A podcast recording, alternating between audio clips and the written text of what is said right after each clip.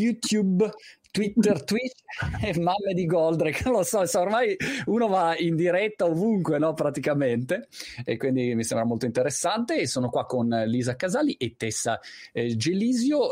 Se non avete accesso al video perché magari siete solo su Clubhouse, vi segnalo che Tessa ha un gatto e un cane meravigliosi che erano lì a trappolare mentre eravamo in fase preparatoria. Ripetici il nome.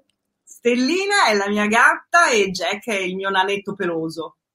Ah, ora okay. Lo faccio rivedere, dai, perché è una superstar del web anche Jack, quindi bisogna farlo vedere. Jack spacca. Peraltro mi hai fatto venire in mente che quando c'è l'homeschooling dei miei figli più piccoli qua in UK, a volte le maestre dicono: allora se avete un gatto portate gatto. Allora vedi ogni tanto mio figlio che va, prende la gatta che già ha un caratterino che non vuole tanto essere toccata e la porta davanti alla camera e la tiene lì, ecco, quindi insomma molto bene, molto bene. Allora, noi siamo qua per questa nuova puntata dello speciale che stiamo facendo con Lifegate, che peraltro ha una campagna di crowdfunding, vi ricordo, che sta andando molto forte. Vi faccio vedere dove siamo arrivati. Abbiamo superato 1,5 milioni di investimenti e questo insomma è un ottimo segnale rispetto all'interesse che c'è oggi sul tema della sostenibilità. Andatela a vedere, mammacrow.com/project/Lifegate, se vi interessa l'argomento. È assolutamente la campagna di punta ad oggi sulla sostenibilità. Ma ero curioso di capire, Lisa e Tessa, come avete conosciuto voi Lifegate, che rapporti avete, cosa avete a che fare con Lifegate? Lisa, parti tu. Ma io ho cominciato a seguirvi come fan tantissimi anni fa, sia per la radio ma anche perché ero costantemente alla ricerca di contenuti per capire qual era la scelta più green, quindi davanti agli acquisti ma anche alle scelte di vita. E poi è stata anche la mia primissima rubrica dedicata alla cucina antispreco, è stata proprio ospitata su Lifegate, quindi c'è un rapporto di lunghissima data di stima, di collaborazione, tanti progetti anche che abbiamo realizzato insieme. Ah, ok. Tessa, avete condividete Jack ogni tanto se lo tiene Nea Roveda. No, quello non ancora, però li conosco anch'io da tantissimo tempo, tante le collaborazioni che abbiamo fatto insieme. Sai, fino a pochi anni fa non erano in tanti ad occuparsi di sostenibilità, e così tanti anni fa trovare addirittura un imprenditore che mettesse in piedi un'impresa, un'azienda con una visione del genere e un progetto come Impatto Zero era veramente straordinario. Quindi appena li ho visti, li ho seguiti subito, perché ti rendi conto, ora non mi ricordo se stiamo parlando di 15-20 anni fa, fare un progetto di compensazione delle emissioni di gas serra con la riforestazione. Soltanto veramente dei pionieri come la famiglia Roveda potevano immaginare una cosa del genere. È incredibile come sia passato veloce questo periodo. Siamo andati da un momento in cui non gliene fregava veramente niente a nessuno e dicevano sì, sostenibilità, chi se ne fotte, e invece a un momento come questo dove sostenibilità è il nome e cognome del gioco, no? È cambiato tutto, e anche il tema, Lisa, degli sprechi, no? Sì. Sì, assolutamente. Io mi sono sentita per tantissimi anni la pazza che ad esempio che cucinava con le bucce o cucinava in lavastoviglie o comunque che portava avanti delle scelte di vita considerate estreme. Oggi non mi sento più la pazza, mi sento sicuramente più in buona compagnia, anche se ho un po' la mia lista delle cose da fare che è lì, che aspetta da tanto tempo. Se dovessimo dare una veloce fotografia rispetto a quello che fate, giusto così, magari la mia community non è pratico, magari non vi segue, giusto così, per evitare di dare per scontato che cosa fate. In 20 secondi, Lisa, di cosa ti occupi, Tessa, di cosa ti occupi, così tutti sono allineati. Io sono una scienziata ambientale e sono una che applica la ricerca sul appunto che cos'è più green, qual è la scelta più sostenibile alla propria vita a 360 gradi. E diciamo, il mio lavoro principale è dirigere un consorzio che si occupa di rischi e di polizze ambientali, ma tutta la mia vita, insomma tutto il mio tempo libero è dedicato appunto a dare consigli e sperimentare su me stessa ogni cosa. Quindi per esempio in questo momento sono mamma da alcuni mesi e sto sperimentando giorno per giorno come rendere più sostenibile a basso impatto ambientale la vita da neogenitore, e non è semplice. Wow. Questa è un'impresa impossibile. Ma è il primo figlio o figlia? Sì, è il primo figlio, quindi siamo già 8 mesi di sperimentazione. È molto, molto divertente. Wow. adesso siamo nel pieno dell'autosvezzamento, quindi invece delle classiche pappe omogeneizzate il bambino mangia esattamente quello che mangiamo noi, dopodiché il cibo lo troviamo anche sulle pareti, anche ovunque. Però benvenuto nel mondo dei bambini. L'altro giorno parlavo con la mia docente del fatto che mi è venuto in mente quando uno dei miei figli, quando era piccolino, stava su sto seggiolone di legno e uno gli davano da mangiare col cucchiaino, tutti arriva l'aeroplanino, apri, e lui ogni volta mangiava e poi sputava dappertutto, partiva tipo esorcista con il muro completamente coperto, insomma quelle, le bellezze dei bambini, ecco. Devono avere il tempo di sperimentare. Esatto. E Tessa invece?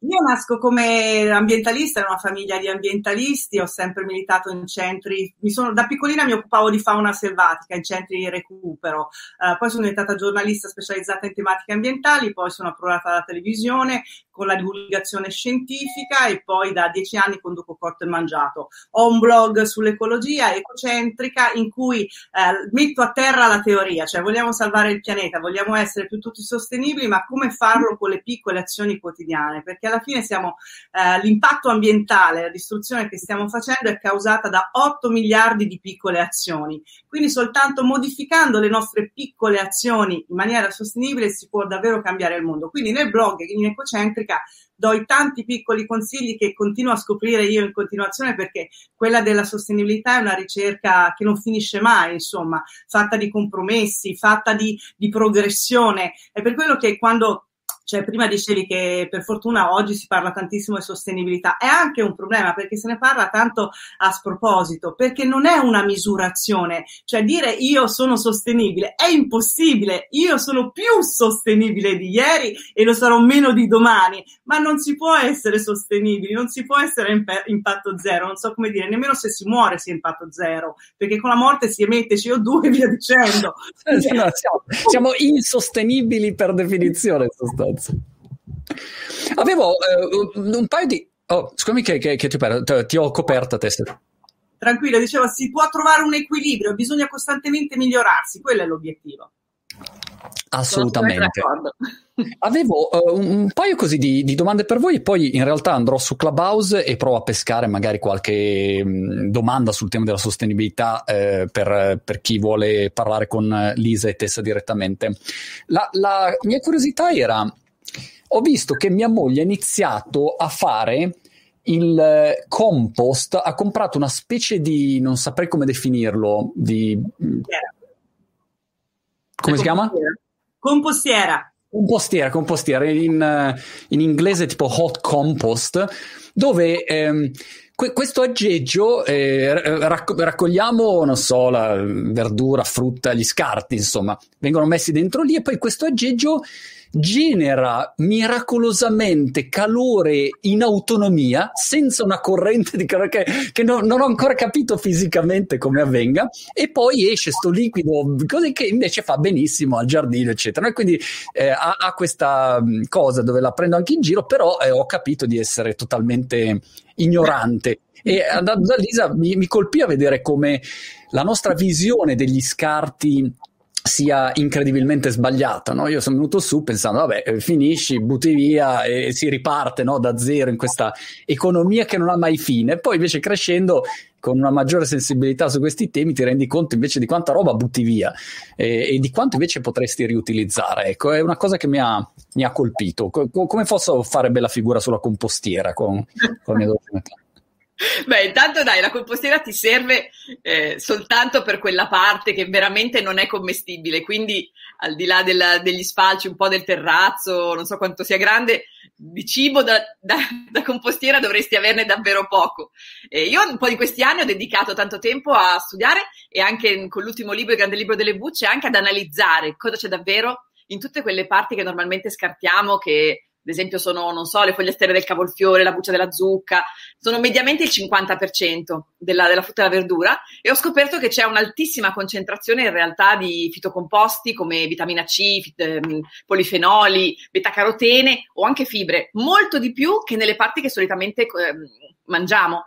E queste parti in realtà non vengono nemmeno calcolate nelle statistiche sullo spreco, perché sono considerate non commestibili e quindi normalmente finiscono ad esempio nella compostiera, mentre invece appunto non solo sono commestibili, ma addirittura sono le più ricche. Questa è un po' la mia fissa, la mia battaglia da tanti anni è anche su questo aspetto, e quindi cercare di mettere in discussione pregiudizi, cattive abitudini che a volte sono l'ostacolo più grande. Ad esempio nel caso delle bucce è proprio anche un'abitudine che abbiamo, impariamo da piccoli a scartare, sbucciare la carota, a buttare via le fogliettere del finocchio, e quindi reinsegnare alle persone a usare anche queste parti è l'unico vero ostacolo anche per esempio per sprecare meno cibo. Poi appunto compostiera, poi anche si possono fare anche in casa, e basta a volte anche una scatola di legno.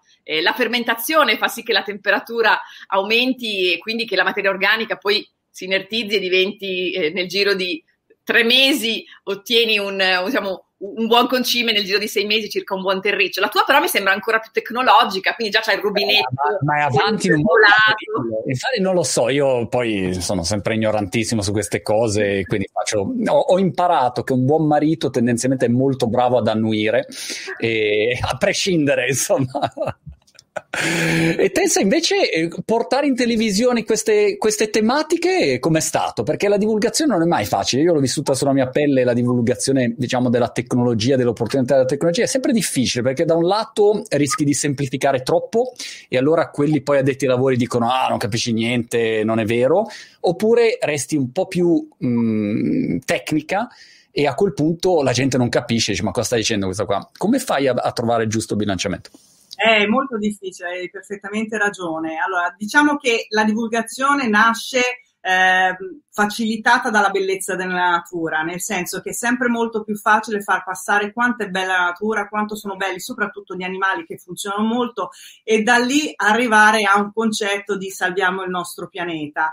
Poi i temi della sostenibilità purtroppo ancora non sono arrivati in televisione, sono, non so, credo 15 anni che rompo le scatole a Mediaset per fare un programma del genere. Quando riuscirò a convincerli ti avviso, perché il tema purtroppo, mentre il tema sostenibilità salviamo il paese, il pianeta ormai ha raggiunto la maggior parte delle persone, il come lo faccio, quali sono le tecnologie, quali sono i comportamenti è ancora purtroppo un argomento molto di nicchia. Mi aspetto che cambieranno le cose soprattutto anche con i giovani, vuol dire il movimento di Greta ha cambiato la prospettiva, quando l'ho visto mi sono messa a piangere perché era una cosa impensabile. È chiaro che da lì poi bisogna fare uno step ulteriore, quindi essere consapevoli di come davvero tutti noi nel nostro piccolo facciamo la differenza, perché sembra una cavolata, ma se compro questo bicchiere o ne compro un altro cambia il mondo. Come si concilia, Lisa, agganciandoci a questo e agganciandoci alla tua nuova avventura materna, una vita sostenibile? Perché avendo avuto figli piccoli spesso ti rendi conto di quanto la sostenibilità non sia proprio la prima parola che ti viene in mente. Penso ai pannolini, no? O a pannolini usa e getta piuttosto che altre robe così.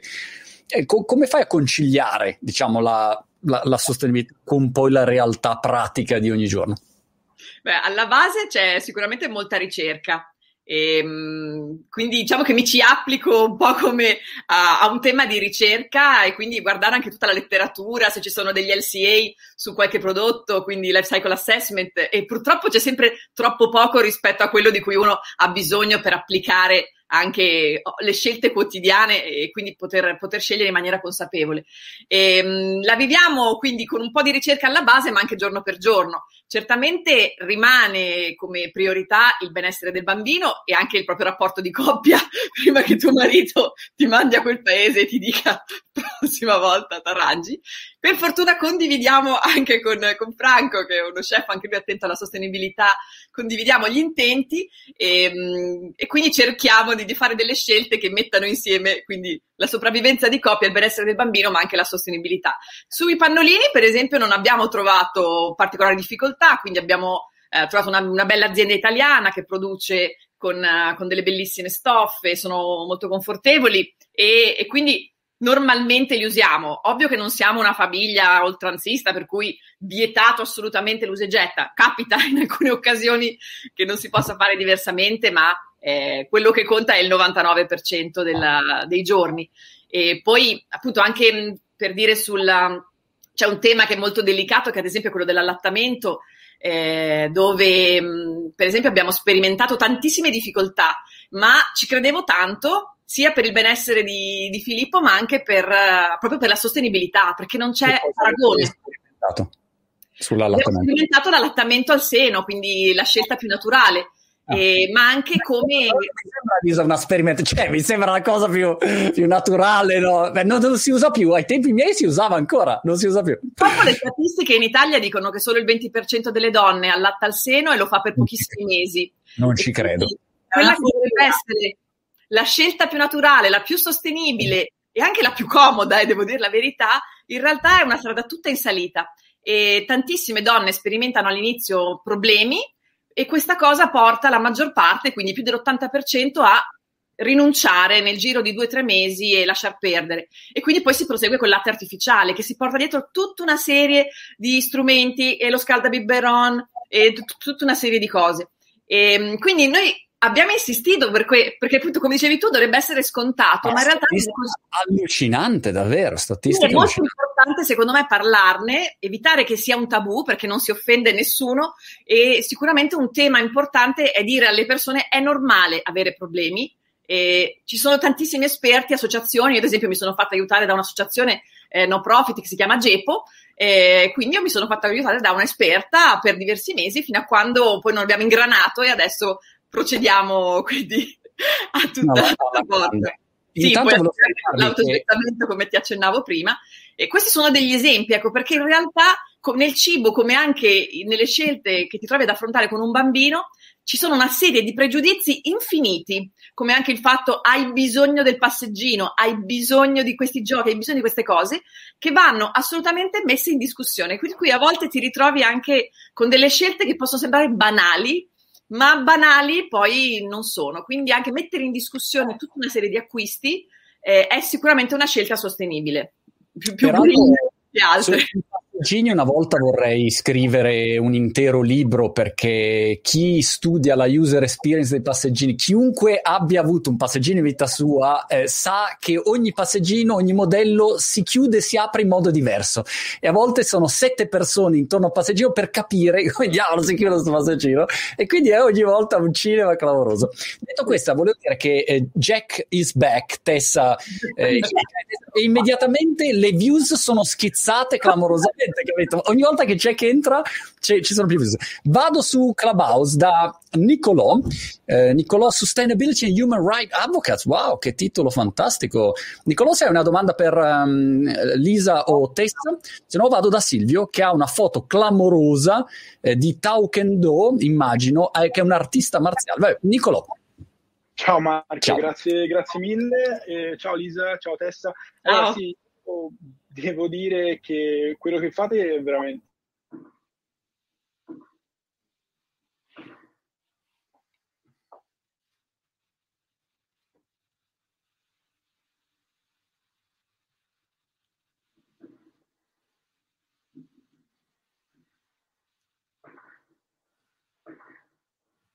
Io non lo sento. Anch'io non ho sentito nulla. Oh, non lo sentite? Veramente? No. Mi sembrava toscano, però, dall'accento. Ah, sì. Ti era disabilitato il tuo microfono. Oh, ma lo sentite adesso? Sì. Ok. Mi sentite? Adesso sì.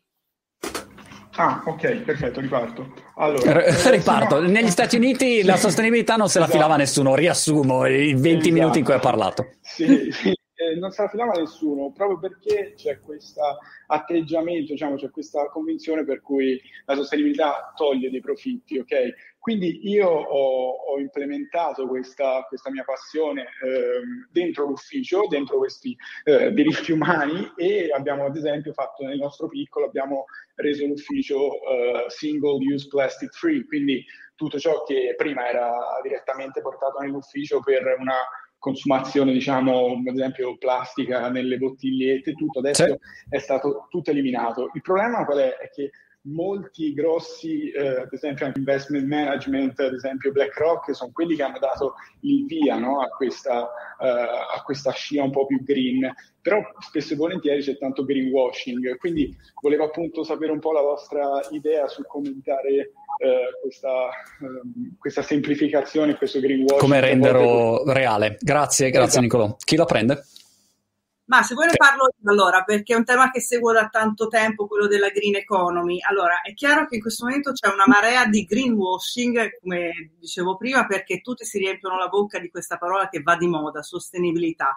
Bisogna poi capire che cosa c'è dietro gli slogan, e ahimè non è facile, anche perché la normativa, che ora tra l'altro è in revisione dell'Unione Europea, permette a tantissime aziende, a tantissimi prodotti di usare a sproposito ecologico, sostenibile e via dicendo. A breve dovrebbe uscire un sistema di etichettatura che va veramente a identificare quelli che sono i prodotti davvero sostenibili. Detto questo, sì, per molto tempo c'è stato questo contrasto tra sostenibilità e economia. Si diceva che per rispettare il pianeta e per essere ecologici non si potesse avere un'economia sana. È un po' come ora col Covid, no? Che si contrappone salute a economia. Niente di più sbagliato. Le due cose possono e devono andare a braccetto, perché è l'unica strada che abbiamo. Non possiamo vivere senza il nostro pianeta, non possiamo vivere senza l'economia. Come si fa a unire le due cose? Beh, si chiama green economy, ovvero quell'economia che ti permette di conciliare i bisogni economici con quelli della sostenibilità. Lifegate è un esempio, per esempio, di impresa che si muove nella green economy, ma sono tantissime. Tra l'altro, ora i dati non sono aggiornatissimi, ma prima della pandemia le imprese italiane che andavano meglio erano proprio quelle che avevano investito in innovazione, in sostenibilità e in efficientamento energetico, proprio perché è una leva di marketing, è una leva di risparmio, è una leva per fare buona economia. I consumatori stanno cambiando e stanno preferendo prodotti sostenibili, le imprese stanno riconvertendo, ci vorrà un po' di tempo perché non è una cosa che fai da un giorno all'altro, soprattutto per le grosse imprese, ma è in atto una riconversione in chiave green dell'economia, una rivoluzione. Ci vorrà un po' di tempo, noi consumatori dobbiamo aiutarla incentivando appunto prodotti e servizi green. La politica, ma qui è grosso problema, dovrebbe dare un'accelerata a questa transizione. Non è vero che economia e ecologia non vanno d'accordo, hanno lo stesso suffisso, ecco. Ma Lisa, tu cucini ancora nella lavastoviglie, o da quando hai tuo figlio non cucini più nella lavastoviglie? No, nella lavastoviglie capita ancora di cucinare, e tanto in tanto anche della lavatrice. Sì, no. Volevo aggiungere una cosa anch'io su questo tema aziende, imprese e sostenibilità, perché c'è un tema che a me sta molto a cuore e che di fatto non è mai nell'agenda né delle aziende né del governo, e che non viene associato alla sostenibilità, che però a mio avviso invece è fondamentale, che è la prevenzione dei danni all'ambiente da parte delle aziende. Io questa cosa la conosco molto bene per il mio lavoro, ed è un po' come se tu, salendo su un aereo, ti preoccupassi che le emissioni in atmosfera, per esempio, siano ridotte, ma non ti preoccupassi che il motore funzioni correttamente. E questa cosa non è mai nell'agenda di nessuno. Mentre invece, e per esperienza, abbiamo delle leggi severissime in Italia quando si verifica un evento di danno all'ambiente, quindi pensiamo uno sversamento di, ad esempio, di carburante, un'esplosione, ma anche cose molto più banali, si rovescia un fusto. Abbiamo la normativa più severa d'Europa, come obblighi di bonifica, di ripristino, ma non abbiamo nessun obbligo sulle manutenzioni, sui controlli, nel senso che ci sono aziende che sono soggette a autorizzazione integrata ambientale, ma diciamo che sono poche. Tutte le altre, tu puoi avere un serbatoio vecchio di 50 anni che contiene gasolio, e potresti essere una scuola, un'azienda alimentare, non necessariamente la grande azienda insomma considerata inquinatrice, e non hai nessun obbligo di controllo su questo serbatoio, ma il giorno in cui comincia a gocciolare abbiamo appunto norme severissime per fare appunto per quella bonifica, a volte i soldi non bastano perché appunto la norma è molto severa. Quindi il mio messaggio è che la sostenibilità possiamo vederla come una piramide. Alla base di questa piramide ci deve essere sicuramente, per un'azienda che ha davvero a cuore l'ambiente, controlli, manutenzioni, per fare tutto il possibile per prevenire i danni all'ambiente, quindi al terreno, alle acque, alle specie, agli habitat. E poi abbiamo tutto quello che si può fare per migliorare le performance, per cui ridurre la produzione di rifiuti, economia circolare, ridurre il consumo di acqua, cambiare le energie da cui ci approvvigioniamo, ecco. Ma non basta, secondo me, solo quello, ecco, non bastano solo le performance. Prima dobbiamo proteggere le risorse naturali, che insomma nel nostro paese sono preziose e scarseggiano. Mentre parlavi, Lisa, Tessa ha tirato fuori una serie di libri, non so. Allora, perché tra l'altro è un tema che tu segui, quello delle competenze, no? 10 anni fa, con il mio collega Marco Gisotti, avevo pubblicato il mio primo libro sui lavori verdi, i green workers. 10 anni fa erano meno di 900.000 i lavoratori cosiddetti verdi in Italia, i green workers. L'ultimo libro che abbiamo fatto l'anno scorso, uscito, siamo saliti al 13,4% degli occupati in Italia che si possono classificare come green workers. È chiaro che anche quindi nell'ambito della formazione e dei giovani e il percorso delle competenze che devono acquisire è fondamentale avere quello della sostenibilità, proprio perché questa rivoluzione verde sta cambiando le imprese e quindi il mondo dei lavori, le competenze che devono acquisire in tutti i settori. Noi abbiamo fatto con i dati di Union Camera, di Simbola, della banca dati Excelsior, il punto prima del Covid, ovviamente, su quelle che erano le professioni più richieste e in prospettiva quelle che erano le competenze da acquisire, e è la dimostrazione, numeri alla mano veramente, di come l'ecologia possa essere una grandissima leva occupazionale e di economia. È chiaro che questo fino a quando l'ondata verde non si esaurirà, dopo bisognerà trovare un'altra innovazione.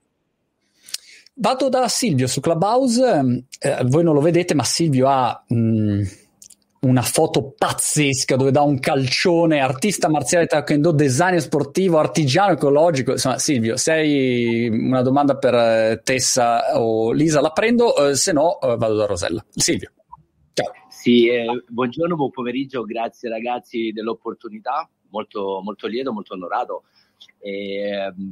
Io davvero vorrei poter aprire una piccolissima parentesi, non tolgo via del tempo, è un'opportunità per me unica. Marco, grazie di cuore per tutto quello che fai sul web, ti considero un maestro, chiusa la parentesi. Ti ringrazio. Ma andiamo su Lisa e Tessa, che sono più interessanti rispetto a un pelato come me.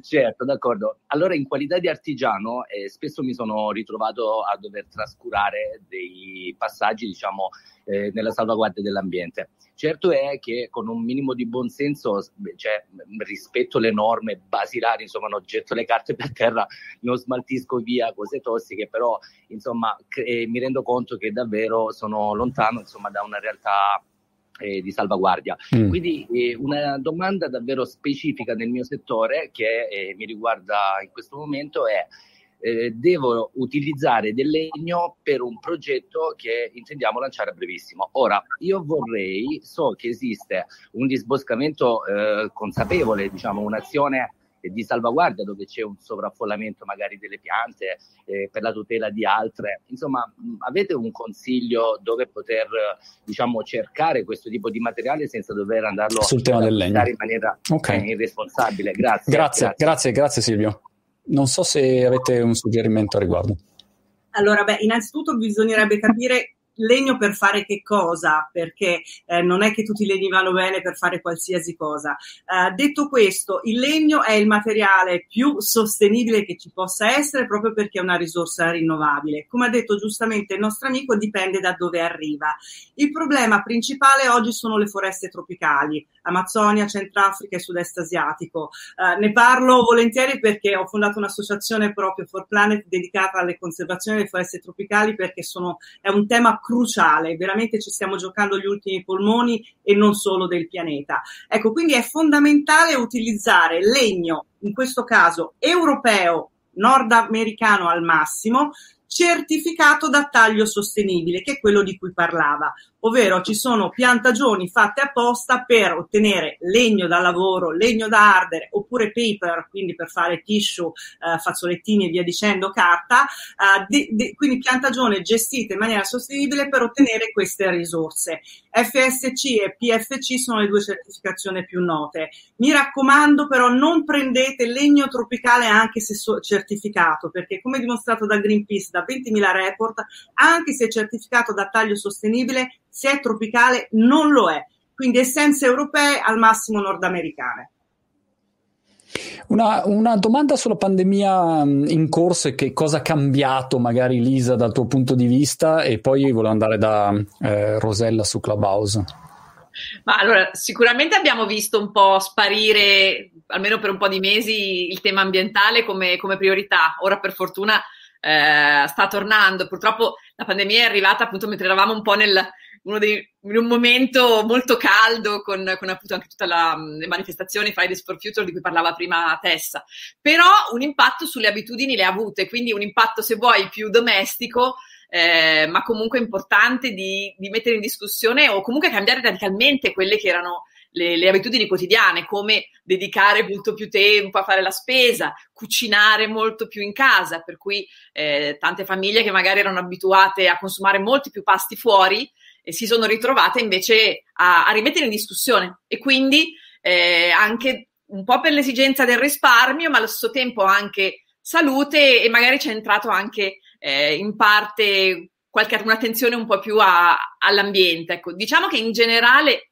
tutte le scelte che tu fai nell'ambito del cibo che prediligono, insomma, in modo che la salute ne benefici, tendenzialmente sono anche le migliori per l'ambiente. Ecco, forse il pesce è l'unico tema in cui ambientalisti e medicina non vanno pienamente d'accordo. Ecco, purtroppo sul pesce c'è un problema di sovrasfruttamento piuttosto diffuso e i medici continuano, dietisti, insomma, a consigliare di consumare pesce 3-4 volte a settimana, che forse è un po' insostenibile pensando, insomma, anche alla crescita della popolazione, però un impatto comunque l'ha avuto e mangiamo meglio e secondo me si spreca anche meno. Questo almeno quello che ho potuto rilevare, ad esempio, da analisi fatte da Altro Consumo in questi ultimi mesi, è diminuita almeno il dichiarato di quello che è lo spreco quotidiano, quindi un impatto positivo l'ha avuto domestico. Adesso però io spero e sono molto ottimista sul fatto che comunque i temi ambientali tornino e davvero, insomma, si faccia qualcosa di importante, di concreto in Italia come anche a livello europeo. Almeno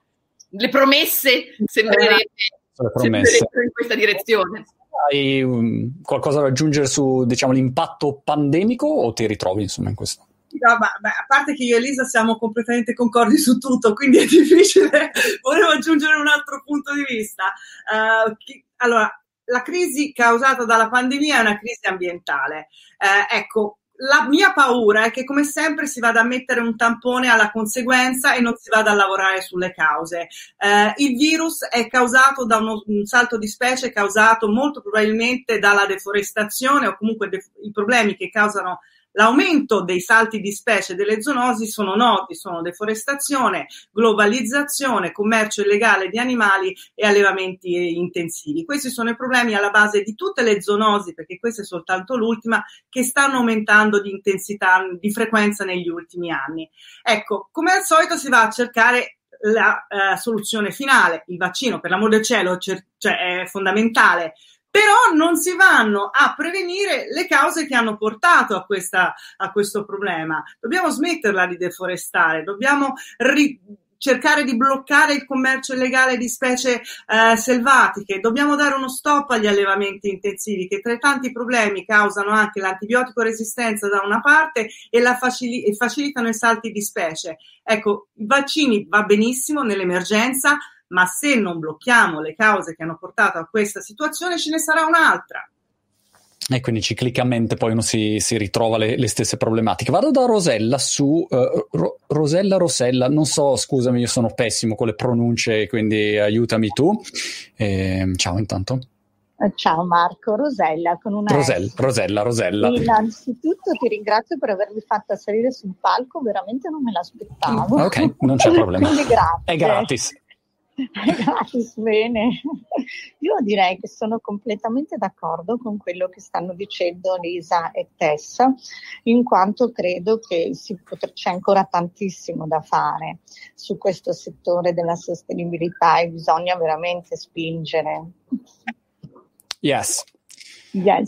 Va bene, ti ringrazio Rosella del contributo. Prossimi passaggi, cosa Cosa bolle in pentola per quello che vi riguarda, Lisa? Avete qualche iniziativa particolare, qualcosa che state preparando? Ero curiosa, ovviamente, Tessa, anche rispetto magari a attività tue, TV, radio o cose del genere. Allora, io adesso appunto sono ancora un po' in fase, diciamo, promozionale del Grande Libro delle Bucce, quindi sto cercando di raccontarlo un po' in giro e sto cominciando a scrivere un nuovo libro che spero di portare a casa sempre con il mio editore Gribaudo, che riguarda proprio l'esperienza di mamma e quindi condividere quelle che sono state un po' il nostro day by day che ti raccontavo prima, quindi come crescere un bimbo facendo le migliori scelte non solo per la sua salute ma anche per l'ambiente. E nella mia vita lavorativa sta per uscire una nuova prassi di riferimento a cui ho contribuito direttamente, che è proprio rivolta a quel tema che ti dicevo prima, quindi è una prassi che introduce uno schema volontario per le aziende per far sì che la prevenzione dei danni all'ambiente sia il più efficace possibile e quindi criteri minimi di gestione e manutenzione di tutti gli impianti per prevenire davvero i danni all'ambiente. E anch'io coltivo il sogno di fare altri programmi televisivi, ho fatto qualcosa in passato, non ovviamente a livelli di Tessa, però anch'io sogno di portare di più in televisione il tema ambientale, il tema della sensibilizzazione all'ecologia, ma mi scontro anch'io costantemente su purtroppo grandi difficoltà, ma non perdo la speranza. Dall'altro lato, sai, oggi hai la possibilità, a prescindere dalla TV, insomma, no? Se vuoi parlare con tutto un certo tipo di pubblico, la televisione peraltro non li raggiungi neanche, no? Quindi paradossalmente uno può partire, no? Sui social e fare un'ottima attività di divulgazione. Quindi diciamo c'è anche questa opportunità meravigliosa ad oggi che se anche magari un canale televisivo non è sensibile a questi temi, chi se ne frega, vai diretto e comunichi a tuo modo. Ci sono tanti esempi, no, di divulgatori scientifici che stanno facendo numeri pazzeschi sulle piattaforme più improbabili, no? Su TikTok uno fa divulgazione di fisica o matematica, dici cazzo, ma com'è possibile? Sì, è possibile perché se uno è bravo, no? Come siete voi, potete comunicarlo su tante piattaforme, quindi sono opportunità interessanti. Tessa, che cosa bolle in pentola? E infatti sto facendo quello che stai dicendo, ho iniziato da poco a fare delle dirette su Instagram il giovedì sera, proprio legate ai temi della sostenibilità. Stanno andando molto bene. È chiaro che il tema, appunto, come dicevamo, è abbastanza di nicchia perché si va proprio sullo specifico. Non so, questo giovedì parleremo di moda sostenibile, l'altra volta abbiamo parlato di prodotti di cosmetica, amici dell'ambiente e della salute, alimentazione, quindi andiamo su settori specifici e analizziamo cosa va bene, cosa non va bene, come migliorare. Molto interessante. Poi Instagram mi piace perché mi permette di dare anche la diretta, condividere la diretta con le persone che me lo chiedono e che me lo seguono. Tutti mi hanno sconsigliato di farlo, ma io lo trovo divertentissimo. Cioè, è il brivido della diretta, non sai mai chi arriva, però dall'altro lato hai un rapporto più appunto diretto e in diretta. Abbiamo Claudio su Clubhouse che si è prenotato con cravatta, foto con cravatta in Clubhouse. Ecco, questo mi colpisce sempre, Claudio, è molto preciso. Ciao. Ciao Marco, grazie per il complimento. Ciao Lisa e Tessa anche. Ciao. Io lavoro da un po' di anni nel business del fashion. Sì. Il rapporto tra fashion e sostenibilità, soprattutto ambientale, è molto acceso. Quindi volevo sapere il vostro punto di vista rispetto a questa tematica, anche concentrandovi su aspetti di sostenibilità un po' più sociale, per esempio legati allo sfruttamento del lavoro che succede per esempio nei paesi asiatici, ad esempio. Ok, grazie mille Claudio, grande argomento. Chi lo prende? Ma se voglio magari accenno una cosa, poi lascio la parola a Tessa che insomma è fresca e sicuramente ha approfondito. Beh, anche ovviamente sul tema della moda non sottovalutiamo il fatto che non solo la produzione dei tessuti, dei filati, ma anche per esempio l'estrazione di tanti materiali che poi vengono usati per esempio per produrre le borse hanno un elevatissimo impatto ambientale e quindi contribuiscono alla contaminazione dei terreni, delle falde, quindi situazioni davvero gravissime per cui magari uno può essere portato a pensare che impatto potrà mai avere sull'ambiente la produzione di un filato, anche le tinture possono essere estremamente dannose. Anche banalmente una conceria, anche in Italia fanno grossi danni, ecco, non solo in paesi dell'Asia. Quindi certamente, insomma, avere più garanzie possibile è fondamentale anche nel mondo della moda. Personalmente io quando tutte le volte che non posso verificare di persona cerco di affidarmi a certificazioni ambientali, ecco, anche se qui, anche in questo caso, bisogna poi fare attenzione che non siano certificazioni autoprodotte, e tenendo presente che comunque qualunque certificazione voi abbiate davanti è sempre qualcosa di limitato, almeno per quella che è la mia percezione. Non esiste la certificazione a 360 gradi che preveda o che tenga conto di tutti gli aspetti. È un qualcosa comunque che ti dà un'indicazione, per esempio, della tecnica di produzione, piuttosto che delle emissioni, o anche, in questo caso, non solo degli aspetti ambientali ma anche degli aspetti etici. Ma non può essere, ecco, solo la certificazione. Ad esempio, anche di prima che faceva Tessa, il legno certificato ma poi che proviene, per esempio, da foreste tropicali, non basta la certificazione appunto da sola per dire quel prodotto è assolutamente green. Quindi il mio consiglio in generale è cercare di far durare il più possibile i capi, comprare solo quello che è davvero indispensabile. E io sono anche una grande fan dell'usato, quindi la seconda mano non è un prodotto a impatto zero, ma almeno è un prodotto che, avendo una vita più lunga, ha sicuramente un impatto minore di un prodotto creato da zero. Cerco di evitare il più possibile, insomma, un po' il fast fashion, cioè quei prodotti non fatti per durare ma che si comprano, si mettono e purtroppo costano troppo poco. Ecco, tutte le volte che un prodotto costa troppo poco, io tendenzialmente cerco di non comprarlo. Diffido tantissimo quando una cosa costa troppo poco, ecco, non solo nel mondo della moda.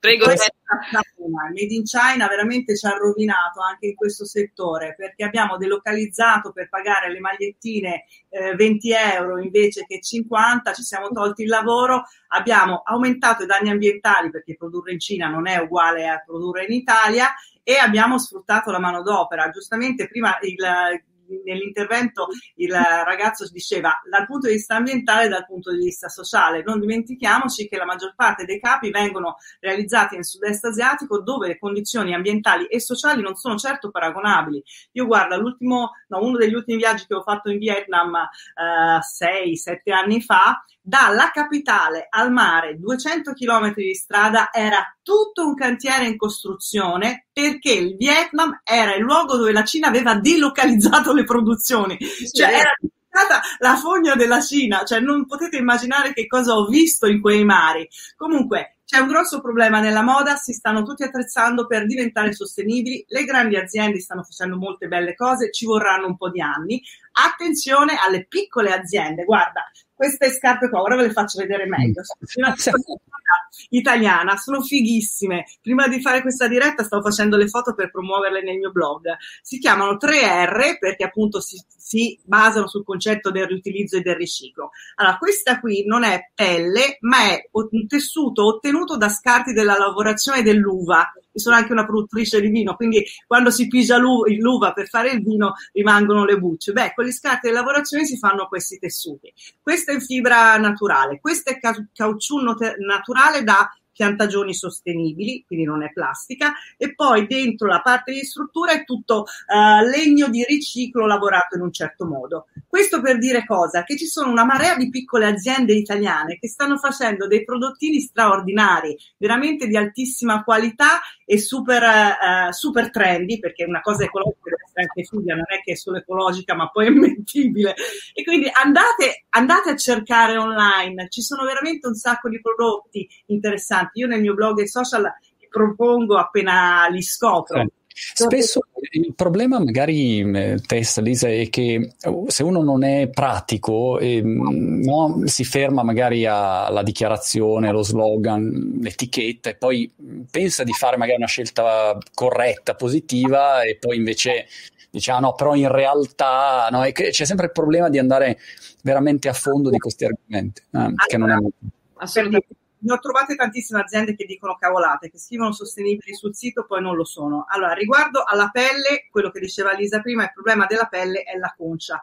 Attenzione all'ecopelle. Se non siete vegani, e quindi c'è un discorso etico di su e di giù, la pelle è più ecologica dell'ecopelle. perché l'ecopelle è plastica che dura 2 o 3 anni dall'altissimo impatto ambientale. La pelle è un materiale di scarto, non vengono uccisi, se non quelli per pelliccia, e allevati gli animali per fare la pelle. Il problema ambientale della pelle sta nella concia. C'è la concia al vegetale, che avviene per esempio in alcune zone della Toscana, che ha minore impatto ambientale, non nullo ovviamente, minore. Quindi anche lì bisogna stare attenzione. Poi preferire tessuti naturali per il problema delle microplastiche. Ogni volta che si fa la lavatrice con tessuti di sintesi si staccano delle fibre che vanno in mare e è uno dei problemi più grandi che affronteremo nei prossimi anni. Hanno trovato le microplastiche anche nelle placente delle donne incinte, sono ovunque ormai. Quindi preferire tessuti naturali, preferire tessuti certificati per esempio da coltivazioni biologiche. Già queste sono poi delle indicazioni. Una immediata diciamo osservazione che ho visto nei commenti quando hai fatto vedere le scarpine è che costeranno senz'altro un sacco. Questa è stata l'osservazione. No. Aiutateci a capire anche oggi dal punto di vista economico se si riesce a avere sia la sostenibilità sia anche un prezzo accessibile. Allora, sotto un certo prezzo non è possibile, ma sotto un certo prezzo il problema è che lo paga qualcun altro, cioè se tu compri una scarpa a 10 euro vuol dire che la differenza di costo è il danno ambientale e il danno sociale, quindi prima o poi lo ripagheremo. Quindi sotto un certo prezzo non si può andare, come nel cibo, non è che puoi trovare il cibo buono sotto una certa cifra, c'è un equilibrio, sicuramente non sono scarpe che costano 200 euro, nemmeno 20, è un prezzo equo per chi ci ha lavorato e per noi e per l'ambiente, invece di comprarne 50 all'anno te ne compri 5, è già chiaro. Vado da Francesca su Clubhouse e chiudiamo con Francesca La Prova. Ciao Francesca. Se hai qualcosa da chiedere a Lisa e Tessa, this is the right moment. Ciao Marco, ciao Lisa, ciao Tessa. Io in realtà ho letto 2 donne per la sostenibilità e io ho un progetto di sostenibilità e l'ho virgoletto perché di fatto forse non è esattamente questa la sostenibilità, ma io progetto e arredo case utilizzando solo mobili usati. Okay. Virgoletto la sostenibilità perché effettivamente nel momento in cui io acquisto i pezzi non è detto che nascano sostenibili, ma mi aggancio a quello che appunto mi sembra forse Lisa o Tessa, scusatemi non lo ricordo, si è parlato per un secondo dell'usato e della lunga vita agli oggetti. Ecco, questo è il mio progetto per quanto riguarda i è una bellissima idea, direi. No, io sono anche... Eccoti Francesco, ti avevo perso. Diciamo, per quanto riguarda appunto i mobili, gli oggetti, qualsiasi cosa insomma si possa arredare casa, e devo dire anche per quanto riguarda la moda, e qui parlo insomma del riciclo per quel che possiamo utilizzare chiaro. Noi stessi. Grazie mille Francesca, e questo peraltro apre tutto l'argomento di tutte le professioni, lavori che accennava anche Tessa prima, che nasceranno legati al mondo della sostenibilità, perché una volta che tu apri questo calderone a quel punto escono tutta una serie di nuovi lavori, un ecosistema intero di lavori che secondo me sarà molto interessante, su cui anche magari sbarbati e sbarbate in ascolto, termine amichevole non dispregiativo, possono effettivamente valutare, ecco, a livello anche professionale, no? Sappiate che ci sono tanti lavori che nasceranno. Ho detto una stupidata? No.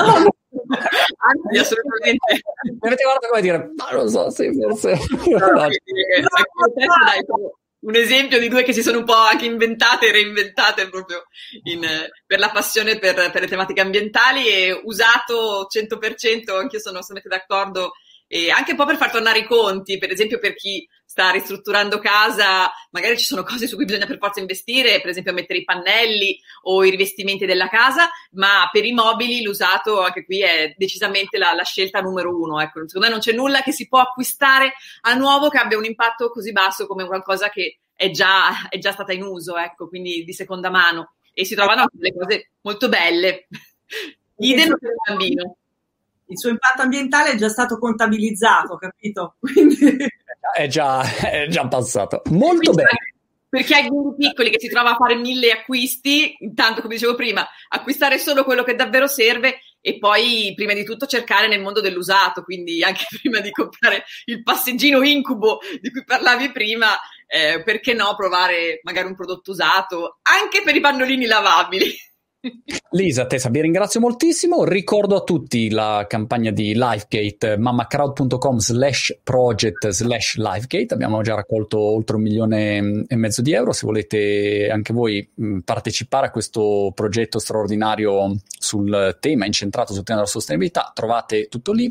E per il resto, cosa dire? Ci teniamo in contatto. Lisa, in bocca al lupo per il tuo parcoletto e Tessa, insomma, alla prima occasione organizziamo un incontro tra Jack e Bobby Biscuit e facciamo tutto un macro incontro sostenibile.